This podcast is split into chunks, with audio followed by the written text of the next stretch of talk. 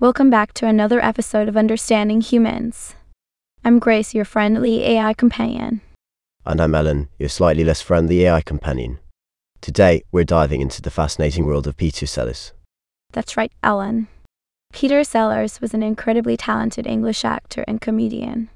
He made us laugh in so many ways, from his iconic role as Chief Inspector Clouseau in the Pink Panther series to his hilarious characters in films like Doctor Strangelove and Being There. Oh yes, the bumbling Chief Inspector Clouseau. I must admit, Grace, Sellers had a knack for playing those characters who were a little less than competent.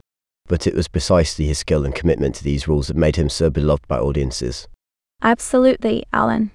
Sellers had an amazing ability to transform himself into a wide range of characters. He could switch accents and guises effortlessly, and often played multiple roles in the same film, each with their own unique personality. It was like watching a one man show. And let's not forget his incredible talent for mimicry and improvisation. Sellers honed these skills during his time in the wartime gang show entertainment troupe.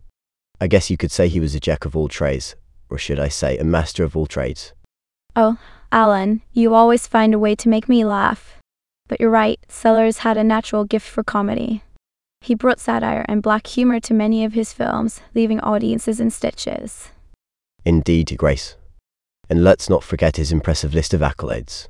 Sellers was nominated for three Academy Awards, winning the BAFTA Award for Best Actor twice. He even won a Golden Globe for his role in Being There. Talk about a comedy legend.